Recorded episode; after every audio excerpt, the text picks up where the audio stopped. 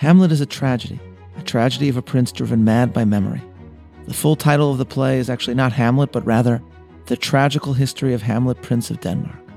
But for the way Jewish history functions, the story of our people can never be summarized as a tragical history.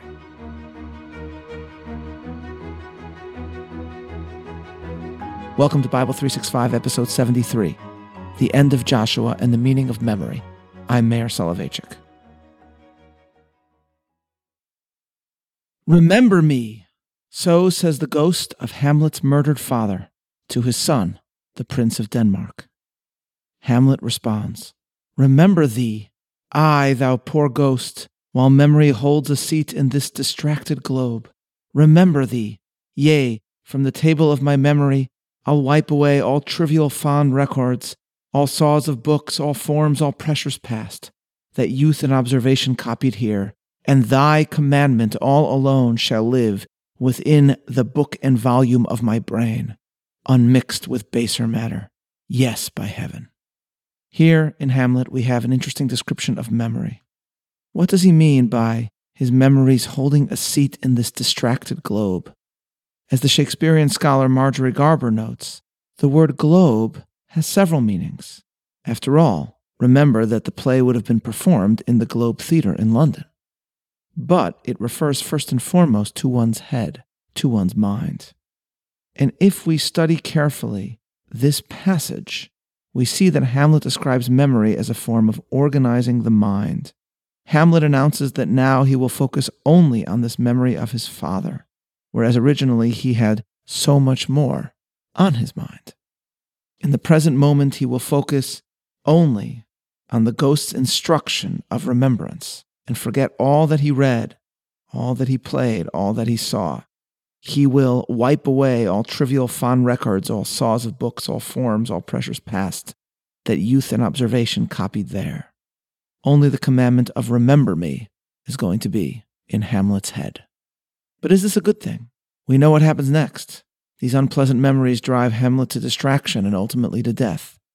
There is a way of reading the play in which the central lesson is that remembering, at least remembering unpleasant subjects, is a mistake, that it is better to wipe these memories from our minds. As Marjorie Garber further points out, it was Friedrich Nietzsche who insisted that memory is the source of our sufferings.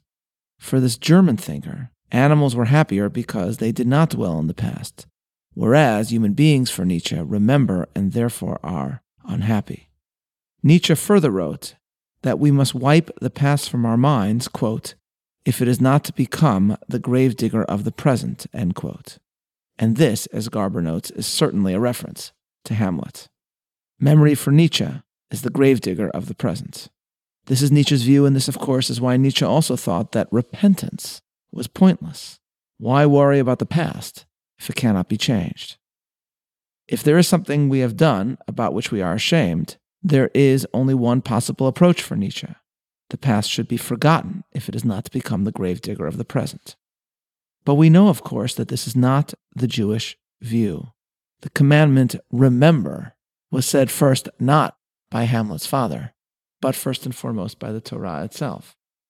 Zachor, remember, we are constantly commanded. We are obligated to remember the past, and not only the glorious moments in our history, but also the painful and sinful aspects in the experience of Israel. And one of the striking sources cited in the Talmud for this principle is from the book of Joshua, a passage which serves as a central source for the Passover Seder, and which teaches us about the meaning of memory itself. Two speeches are recorded at the end of Joshua's life. In chapter twenty-three, the great leader delivers an exhortation about Torah observance, describing the reward for keeping the covenant and the punishments that would result for violating it.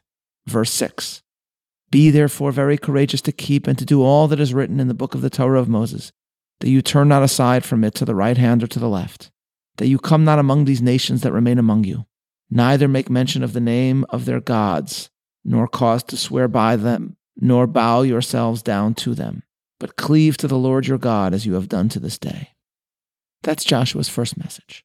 But then in the next chapter, twenty-four, Joshua offers more than spiritual instruction.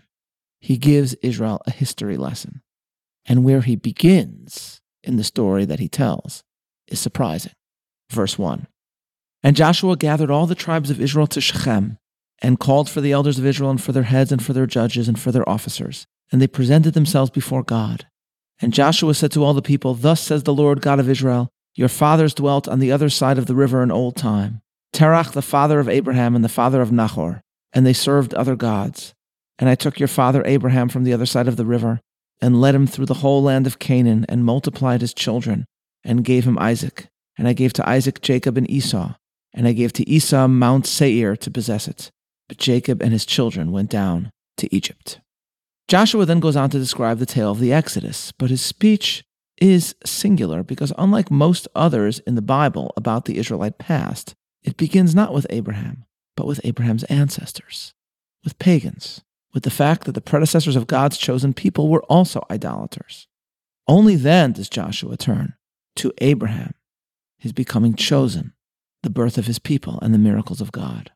What Joshua is doing here is described in a Talmudic phrase, "Matchil bignut u'mesayim b'shevach." We begin with degradation and we end with praise. We begin by describing the degradation in our past, and we conclude with all that we owe God for the singular spiritual situation of biblical Israel. Joshua, in other words, is saying to those that follow him, we may be the chosen nation, but we were also once pagans, like the rest of the world. And indeed, he notes, there were once those that were members of our ancestors' families, Terach, Nahor, Esau, who did not become part of the covenant, and whose descendants are pagans today. We need to remember this, Joshua is saying, so that we stay true to our calling, lest we become as we once were, and as those that were members of our family now are. This passage in Joshua is read at the Passover Seder. It is there in the text because the rabbis of the Talmud stress that it must be there. The reader of the Haggadah intones, "Mitchila ovde avodah zara hayu avotenu fiyachshav kervanu hamakom laavodato." Originally our forefathers were idolaters, and now God has brought us close to him to serve him. After this opening, we read at the Passover Seder Joshua's words. We cite the opening of his speech as a centerpiece of the liturgy of the Festival of Freedom. We tell of Abraham being born into idolatry and abandoning it. Even though this seems ostensibly to have little to do with the Passover story, we say it, we remember our past, because we seek to emphasize to ourselves and our children that our freedom from slavery was for a purpose, for our covenantal calling, and that our spiritual identity, if we are not careful, can be lost. Here, the Jewish meaning of memory emerges. For us, painful memories of the past are not erased. On Passover, we bear the memory of our bondage in mind, and also the memory of our proceeding from paganism to monotheism, thereby allowing the remembrance of our suffering and also of our ancestors' sins, the memories of our past, to motivate us in the future. A people must learn from painful moments if it is to truly redeem the future. This point was made in a remarkable speech that was delivered at the dedication of the Flight ninety-three Memorial in Pennsylvania, a speech given not by one of the attending or presiding politicians, but by someone named Gordy Felt, who had lost his brother on September eleventh. A book by William Thompson about the memorial describes Gordy Felt's remarks, quote, "One of the last speakers that morning was Gordy Felt, who summed up the feelings of many family members by returning to the theme of memory. 'This is not an easy morning,' said Felt with a sigh. 'The Flight ninety-three National Memorial is on its way to completion. The sacred ground is safe and secure so that the final resting place of the Flight ninety-three passengers and crew will be preserved for generations to come. Roads have been built, tributes collected, oral histories recorded, and thousands of concerned citizens join us as we mark the tenth anniversary of September eleventh. Yet I can't get past the fact that we lost too much those ten years ago. Nothing frightens me more than the phrase, 'Time heals all pain.' Do we really want to be fully healed if the end result involves the complete elimination of the pain that links us to all that we lost that morning?" Felt acknowledged the necessity for family members to move ahead with their lives, yet added, "Let us not allow time to heal all of our pain. Let us never forget the horror of September eleventh. This site will forever stand as a tribute to forty individuals who, under the most horrific conditions, chose to stand as one and fight. Our painful remembrance honors them and keeps them alive in our hearts." End quote. For Judaism, what is true about painful memories of decades past is also true about memories of millennia past. In the Jewish faith, we keep alive the memory of the glorious moments of our history, but also the moments in our past of loss, suffering, sacrifice, and even sin. We remember our forebears' sin of the golden calf. We remember the sins that brought about the destruction of the temples. We recall our failures. And, as in Joshua, we remember that our predecessors were once pagan, just as we remember the bitter suffering of our ancestors' enslavement in Egypt.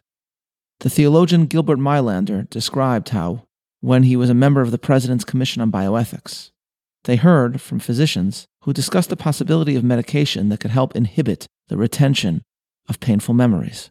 Meilaender reflected how one could indeed imagine the benefits of such treatment, but he also wonders if this is the biblical approach to memory and to our humanity. Quote, "Remember, the ancient Israelites are commanded by their Lord, remember that you were a slave in the land of Egypt and the Lord your God redeemed you. Even the memory of their bondage," Meilaender continued, "is not to be erased, but rather drawn into a story that by God's power and grace is transformed into one of redemption." End quote. And it is with the words of Meilaender in mind that we can understand why it is so significant that the words of Joshua are referenced at the Seder. Because what follows after Joshua's description of Israel's history is a choice that he places before Israel in chapter twenty-four of his biblical book. Moses, at the end of his life, had informed Israel that they faced a choice between life and death. Joshua, coming to the end of his life, presents Israel with a choice as well, whether to remain singular, loyal to God's covenant, or to return to what they were before Abraham found God. Verse fourteen, "Now therefore fear the Lord, and serve him in sincerity and in truth, and put away the gods which your fathers served on the other side of the river, and in Egypt, and serve the Lord. And if it seem evil to you to serve the Lord, choose this day whom you will serve, whether the gods which your fathers served that were on the other side of the river, or the gods of the Amorrhees in whose land you dwell. But as for me and my house, we will serve the Lord." And the people answered and said, "Far be it from us that we should forsake the Lord to serve other gods. For the Lord our God, he it is who brought us up and our fathers out of the land of Egypt from the house of bondage, and who did those great signs in our sight, and preserved us in all the way in which we went, and among all the people through whom we passed." Joshua, of course, does not mean here that Israel should really choose whichever path it desires. Rather, he is using both glorious and painful memories in order to motivate the Israelites. And Jews throughout their history, citing Joshua at the Seder, were essentially saying that despite persecution and exile, we, the Jewish people, are choosing to remain loyal to our calling. They are saying, essentially, as Joshua did to Israel, "As for me and my house, we will serve the Lord." Judaism, then, approaches memory differently, perhaps, than Shakespeare's play Hamlet. Hamlet is a tragedy, a tragedy of a prince driven mad by memory. The full title of the play is actually not Hamlet, but rather The Tragical History of Hamlet, Prince of Denmark. But for the way Jewish history functions, the story of our people can never be summarized as a tragical history. It is, of course, a story with much destruction and suffering, as well as much failure and sin. But it is one that begins with Abraham's discovery of God, that continues with redemption in Egypt, a story which will end, we believe, with a redemption that is yet to come. Rabbi Sacks has famously said that if Jewish literature does not have something akin to Greek or Shakespearean tragedy, if indeed the very word in modern Hebrew for the genre of tragedy is tragedia, because Judaism never had a word for such a form of literature. This is because hope and faith lie at the heart of the Jewish approach to memory and the prophetic perspective. Or as Rabbi Sacks put it, Judaism is the principled rejection of tragedy in the name of hope. Thus, even the most seemingly tragic passages in the Torah, the curses, the descriptions of the exile, conclude with God's promise that he will remember his covenant with Israel. As Rabbi Sacks put it, for the Bible, Israel, quote, "may experience exile, but one day it will return. It may undergo the most terrible persecution, but it will never have reason to despair. And Rabbi Sacks adds, no fate is so bleak as to murder hope itself. No defeat is final, no exile endless. No tragedy, the last word of the story. End quote. Remember me. Remember me is indeed what so many figures from our history call out to us. Remember me is said by those who experience triumphs, those that experience destruction, and those that experienced sin and failure. But our response to the call of remember me is very different from that of the Prince of Denmark. For us, the memories of the past does not become the gravedigger of the future. It is what preserves our future. No people has made memory so central to its existence as much as the Jews.